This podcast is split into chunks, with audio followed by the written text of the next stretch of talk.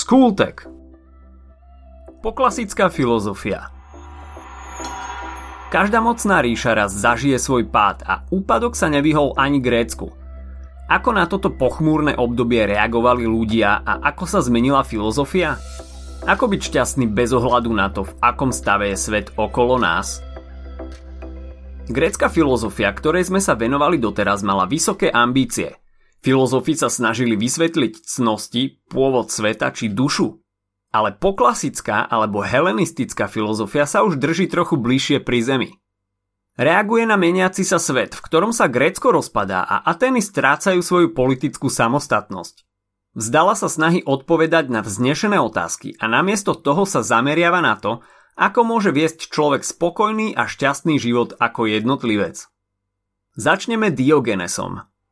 Určite ste o ňom už niekedy počuli.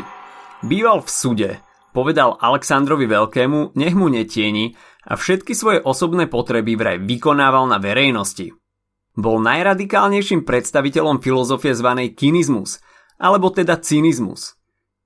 Táto filozofia bola známa tým, že základ šťastia hľadala v opovrhovaní spoločenskými normami, slávou či bohatstvom. Najmúdrejší a najslobodnejší boli podľa nich tí, ktorí mali čo najmenej potrieb – Diogenes to dotiahol až do extrému. Ďalší sú na rade stoici, o ktorých ste iste počuli, pretože filozofia stoicizmu je dosť rozšírená aj v dnešnej dobe. Prvým stojkom bol Zenon Skytia, pôvodne obchodník, ktorý ale na jednej zo svojich ciest stroskotal a stal sa z neho filozof. Prednášal pod malovaným stĺporadím, ktoré sa nazývalo Stoa a tak dostali stoici svoje meno. Filozofiu stojci prirovnávali k záhrade, kde je filozofia ovocným sadom, logika je ohradou, fyzika je úrodná pôda a najlepšie plody sú etika. Ich cieľom je dosiahnuť duševný stav, kedy človeka nič nerozhádže, stav vyrovnanosti a pokoja, ktorý sa nazýva ataraxia. Pre stojkov je veľmi dôležitá povinnosť, ktorá má byť kľúčom k radostnému a šťastnému životu v tom zmysle, že človek má dôsledne vykonávať svoje povinnosti a nestarať sa o iné veci. Stojci jednoducho vedia to, čo je dôležité a zbytočne neplačú nad svetom a nad vecami, ktoré sa nedajú zmeniť. Medzi známych stojkov patrí napríklad Epiktetos. A viete, kto ešte? No predsa Marcus Aurelius, rímsky cisár, ktorého noha zablúdila aj na územie dnešného Slovenska.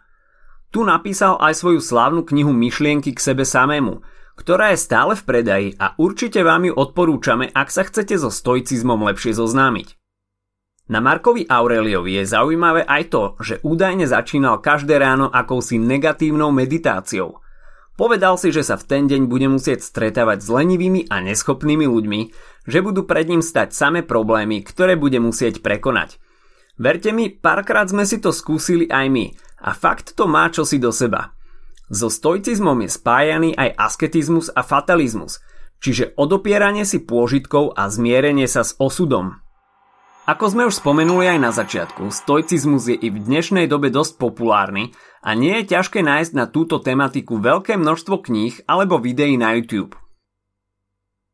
Epikúrovci Pamätáte si ešte na atomistov?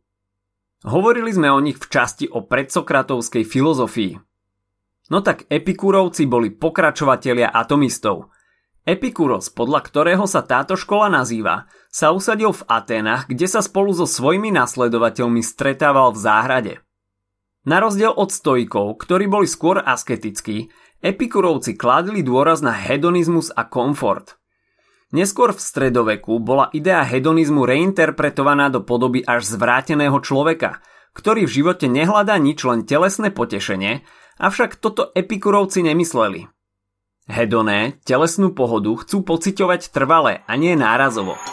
Pocit neustáleho telesného komfortu podľa nich dosiahneme tak, že budeme žiť zdravo. Čiže všetko s mierou. Okrem toho epikurovci nemysleli iba na telesnú slasť, mali na mysli aj tú duševnú. Aby bol človek šťastný, musel sa podľa epikurovcov zbaviť štyroch strachov. Strachu z nezískania verejných pôct, strachu z neistoty sveta, strachu z bohov a strachu zo smrti. Čo sa týka verejných pôct, spoločnosť bola podľa nich negatívna a nepriateľská, Preto sa držali hesla Ži skryto. Proti strachu z neistoty sa treba obrniť snahou porozumieť svetu a byť vždy na všetko pripravený. O bohoch hovorili, že sú ľuďom príliš vzdialení a veľmi sa o nás nezaujímajú, takže sa nemáme veľmi čoho báť. A čo sa týka smrti, mali jednu zaujímavú frázu. Kým tu sme, smrť tu nie je. A keď je tu smrť, už tu nie sme my. A s touto myšlienkou sa môžeme presunúť ku skeptikom. Skeptici Čo iné sa dá povedať o skeptikoch, okrem toho, že boli skeptickí? Mal na nich vplyv Herakleitos a sofisti, čo dáva zmysel, keď si uvedomíme, že Herakleitos hlásal neustálu zmenu sveta, nestálosť a protiklady. A sofisti si zase uvedomovali, že pravda je to, čo za pravdu označia ľudia. Skeptici teda pochybovali o poznateľnosti sveta ako takého, snažili sa zdržiavať súdenia a hľadali radšej kľud a pokoj. Medzi známych skeptikov patril napríklad aj rečník, politik a filozof Cicero. Novoplatonizmus Ak si ešte pamätáte na Platóna, tak to bol ten typek s tou ríšou ideí a podobenstvom o jaskyni. Na novoplatonizmus neskôr nadviazala stredoveká filozofia a hlavným predstaviteľom bol Plotinos, čo však s najväčšou pravdepodobnosťou nebolo jeho skutočné meno a chcel len znieť ako Platón. Plotinos všetko odvodzoval z jedného božského základu, z ktorého vyžarujú jednotlivé súcna – a to od najvyšších až po tie najnižšie s tým, že najnižším článkom vesmíru je hmota. Šťastie dosiahneme pri očistení našej duše, ktorá nás privedie do stavu extázy. Nečudo, že sa toho tak chytila stredoveká filozofia. Týmto sme završili helenistickú filozofiu. Rýchlo si zopakujeme to najdôležitejšie. Grécko začalo upadať a strácať svoju politickú samostatnosť. Filozofia sa začala zaujímať o človeka a hlavne o to, ako môžu byť jednotlivci šťastní? Ako o prvom sme hovorili o Diogenesovi a o jeho súde, ktorý bol asi najradikálnejším predstaviteľom kinizmu, filozofie, ktorá pohrda spoločenskými normami a potrebami.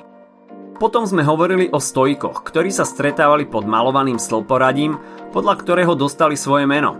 Snažili sa žiť tak, aby ich nič nerozhádzalo a ich najslavnejším predstaviteľom je cisár Marcus Aurelius – Ďalej tu boli epikurovci, ktorých stredovek reinterpretoval na hedonistické prasce, ale v skutočnosti im išlo len o to, aby sa cítili dobre stále a to sa dá podľa nich dosiahnuť len zdravým a umierneným životom. Chceli sa tiež zbaviť štyroch strachov. Ďalej sme tu mali skeptikov, medzi ktorých patril aj Cicero, tí boli veľmi skeptickí ohľadom všetkého poznania a nakoniec sme spomínali novoplatonizmus, ktorý už predstavuje stupienok medzi starovekou a stredovekou filozofiou.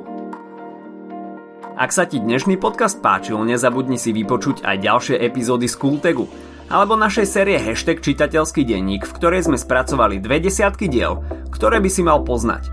Potešíme sa aj, ak nás ohodnotíš na Apple Podcasts, napíšeš komentár na YouTube alebo dáš odber na Spotify, aby ti nič neuniklo. A nezabudni o nás povedať kamošom. Počujeme sa pri ďalšej časti Skultegu.